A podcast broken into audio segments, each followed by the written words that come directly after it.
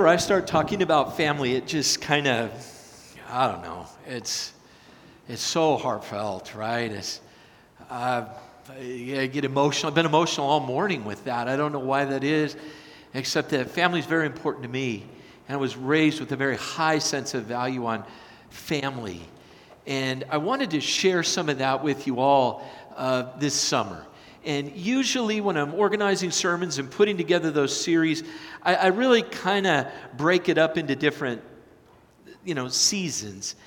And after July 4th, I, I just kind of look at our community of our church and try to figure out what we're going through and what we're thinking about and where people are at. And I don't know, I, I came to Joseph in the end of Genesis.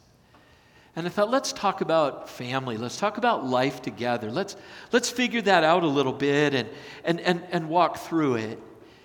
And for my maturing, it, it's different. The, the way I'm preaching these sermons today is different than what I would have done 25 years ago when we had our little babies. Um, older, wiser, dumber, more experience a little bit more broken and humble than I was as a young guy. And so I come at family um, instead of as a 32 year old kid, I come at it as a 59 year old man. And so I identify in the story a little bit less with the boys and a little bit more with Jacob. And looking at how that works and how we live and breathe and, and, and how family morphs through the various pieces of generational stuff. And so we're going to work through some of that this summer. And, and I think, at, at least from me to you, I, you may not find a, a more heartfelt Bible based sermon series that I've ever preached than you find in the next six or eight weeks. But I think of what goes on in families, and I, and I, think of how much of the book of Genesis is connected to family conversation. You, you start right away with, with creation, and then Genesis 3, you have Adam and Eve and Cain and Abel and that whole debacle. And then you get into Noah and his family and that debacle. And then immediately in Genesis chapter 12, you have Abraham. and then from Abraham, Genesis 12, all the way to Genesis 50 and what's 50 less 12? Come on, there you go. Uh, 38, good. I didn't, I never written down. Right? So, of 50 chapters in the Bible, 38 of them are given to Abraham's family, four or five to Adam and Eve's family, and two or three to Noah's family. You think God is telling us something in the book of Genesis about family and living together? There's three points I want to make in the message today. In, in, in the, the first is that families have both function and dysfunction. Families have both function and dysfunction. Number two, God uses families as plan A and He doesn't have plan B. And number three, God's bigger plan, big P plan for His family, was the redemption of the world. Families are full of function and dysfunction. Uh, God uses families as plan A, and there ain't no plan B. And God's bigger plan for his family was the redemption of the world. So, function and dysfunction, right? We, we, we begin to talk about family, we go into that. I mean, almost subconsciously, we go into what is the function and what is the dysfunction that I understand that I bring into, into my, my family.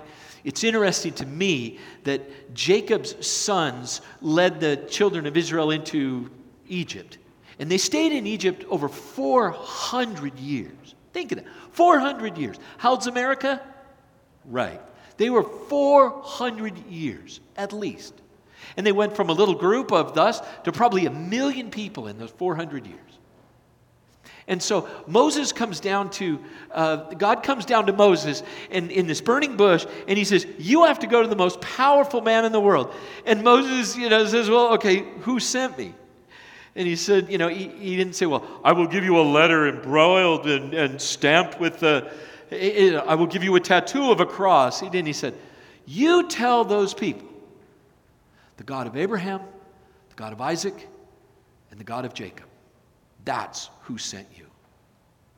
The family God, the God of the family, the God of the patriarchs, the, the God who is with you through those 400 years of slavery, the God who has not forgotten you, the God who has heard you, the God who's been with you for this whole time, the God who is making the babies so incredibly robust that their mortality rate is almost zero, and building a nation here under Pharaoh's rule.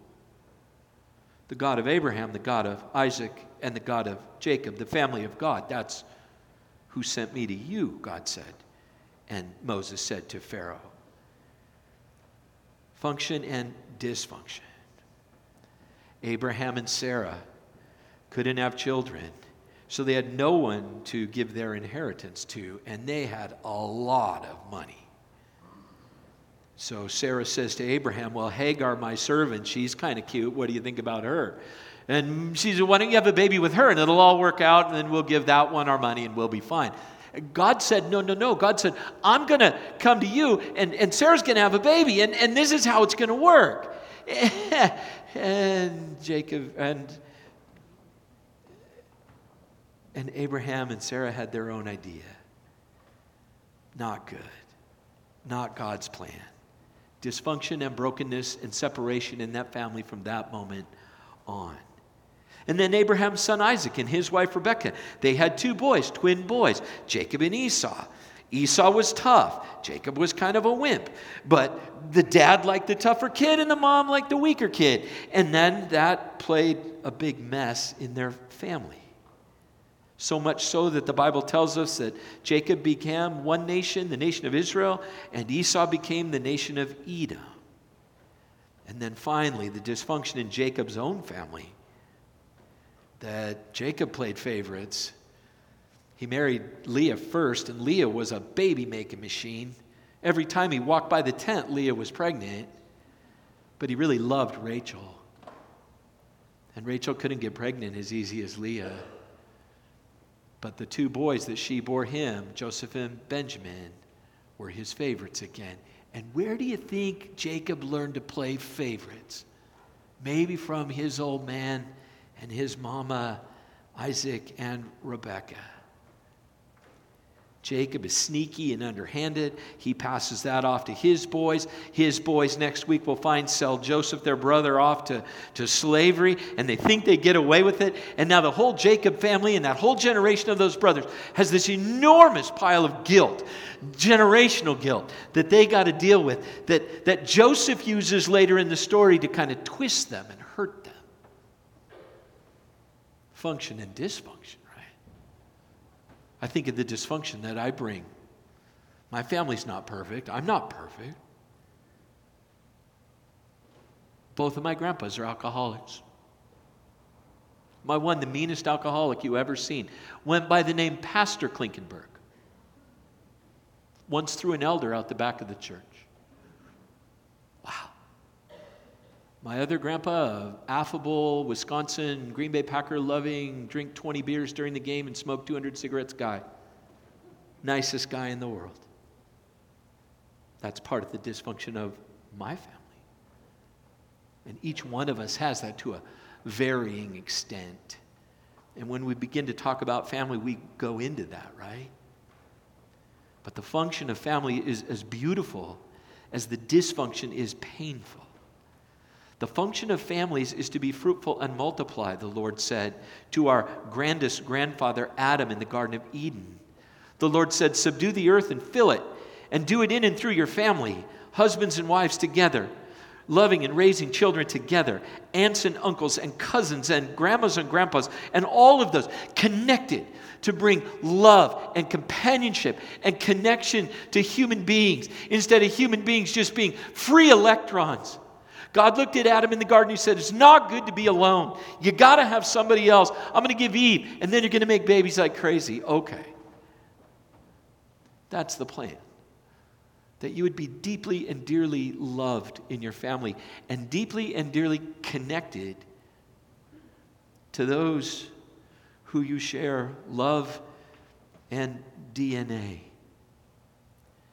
And it's our responsibility to handle the function of, of loving each other under the umbrella of the love of God. so that our love is not self serving, but rather self sacrificing for each other. All lessons that Abraham, Isaac, and Jacob and the boys would learn through the course of time. Function and dysfunction. I get that. And so do you. The function of families is to exercise love and connection and to care. I'm privileged to know so many dads in our church. And I'm glad I was born and had my kids when I did because you know what? It was easier than I think. You guys got to work so hard.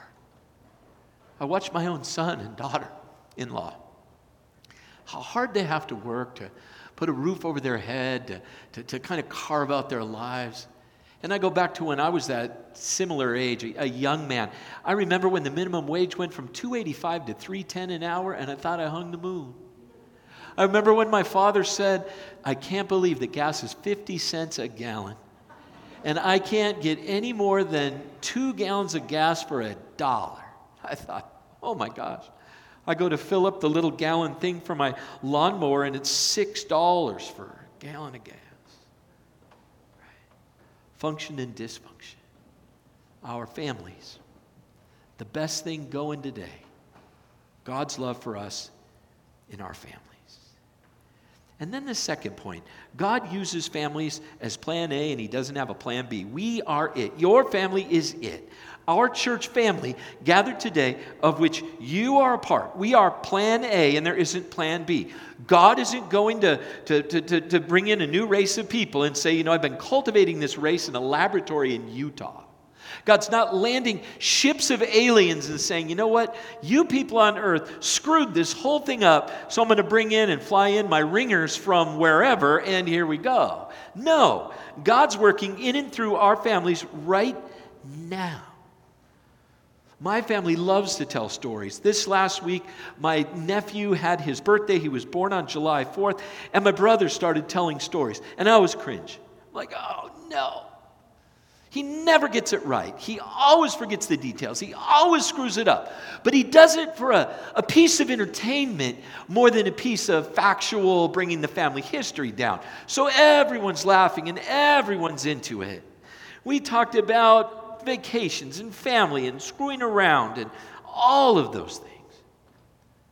But we didn't talk about moments of crisis. We don't have a lot of pictures in our family albums, even in our hearts, maybe, of things that were very, very difficult. We have lots of pictures of vacations and baptisms and confirmations and graduations and weddings and all of the great things of, of family, but we don't necessarily have a lot of pictures of our broken pieces. Here's my point God uses us in our families through good and celebrative times, and we love that part of God's plan. But it's in the difficult time that God refines us and shapes us and makes us strong and resilient, preparing us for future challenges. It seems that the book of Genesis is kind of the, the, the, backwards of, of the way my family does that. We see all the underside of Abraham, Isaac, and Jacob. We, we see Abraham and, and Sarah dealing with infertility and trying to find a way to make it happen. We see Isaac and Rebekah playing favorites. We see Jacob's own messy journey, all there for millennia for us to see. And yet, God was working in Abraham, Isaac, and Jacob, in their family and extended family. So much so that when God came to Moses, as I said earlier, he said, Who should I say sent me? Well, you say the God of Abraham, of Isaac, of Jacob. That God still remembers us? From 400 years ago? Yes. That's the God of our family. That's the God who protected us here. That was the God of Plan A, molding and shaping people to know and love God in their struggles. The story of Jacob is a story of resiliency, which is interesting, right? Jacob starts out as kind of a wimp. I don't know if he was skinny and Esau was robust. I don't know how that worked. But evidently, right, Esau was tough. Esau was, I'm Esau, how you doing, right? Jacob was, hi, I'm Jacob. Right? I wonder about that. And yet, and yet in the middle, the middle stretch of Jacob's life, it's recorded in the back half of Genesis that he wrestles with God a tr- under a tree in Bethel, Bethel, house of the Most High. And he wrestles with God all night. And it doesn't seem in that story that it's a, a mental wrestling or a psychological thing. Rather, it's this, this physical thing. And Jacob must have gotten a lot stronger from his youth. Because the name that he is given after that wrestling match is Israel, meaning you have struggled with God and won. Something happened to Jacob living in his family that going from kind of a wimpy kid to someone who could wrestle with God and, and win, the one who would be the great, great, great, great, great, great, great grandfather of Jesus of Nazareth. God used Jacob. And after that wrestling match, Jacob walked with a limp because God in that wrestling match displaced his hip. And I'm reminded that many of us who have wrestled with God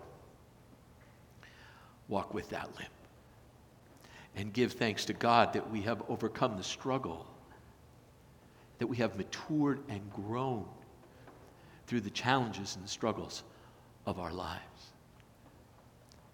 Our families are God's plan A. Ask Abraham, Isaac, and Jacob when you get to heaven. And there's not a plan B. We are in it together till the end. And so then that bigger plan, what is God working on? The, the, the, third piece of, of this message, God's bigger plan, his big P plan is working its way out. And here's the big P plan from Genesis chapter 12. The Lord said to Abram, Go from your country, your people, and your father's household to the land I will show you. I will make you into a great nation, and I will bless you. I will make your name great, and you will be a blessing. I will bless those who bless you and whoever curses you, I will curse, and all the peoples of the earth will be blessed by you. God's plan was to use that family to redeem all families. And then, if you jet ahead to Matthew chapter 1, these words This is the genealogy of Jesus Christ, the son of David, the son of Abraham, then Abraham, Isaac, and Jacob. God was relentless in that. God did not quit. God did not look at all those horrible kings in the back part of Second Chronicles and Second Kings and say, I quit. This stinks. Rather, God said, No, no, I'm, I'm, I'm in, I'm going, I'm going. I am relentlessly moving. In functional times, we're moving, we got it going, it's going faster. In dysfunctional times, it's more difficult, but I'm, I'm moving. Abraham, Isaac, and Jacob are going to give way to David and Solomon, are going to give way to Joseph and Mary and Jesus. And God is preserving the, the, the person of the covenant, right? I will bless all nations through you. Abraham nodded and said, I, I got you, the Messiah. Isaac nodded and said, That's right, I need more kids. I got to get a Messiah here. And it was the son of Jacob that would take on the line that would be Jesus. God's big P plan is the redemption of the world. And he used a family, sometimes functionally, and sometimes the family being dysfunctional. God used the families to bring forth Jesus the Christ, Jesus the brother of us all. And I love that, right? Jesus is our brother. And he comes to us to bring peace to speak a word of grace to us in our homes and families. From the ups and downs of his family, finally, the virgin conceived and bore a son, and she named him Jesus. And that Jesus would redeem his family from sin and death.